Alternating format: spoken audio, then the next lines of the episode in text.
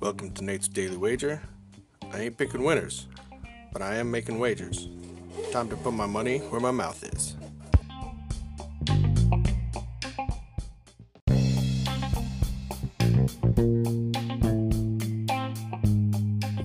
This is Nate's Wager for October 19th, 2019.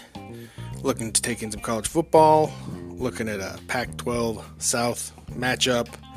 I think uh, ASU and Utes are going to have a pretty good game.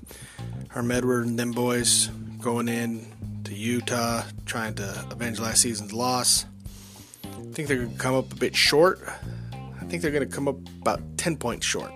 Luckily, we're getting 14. So we're going to take ASU plus 14 against the Utes. If you see anything better than that, pound it. That's my pick, and I'm sticking to it.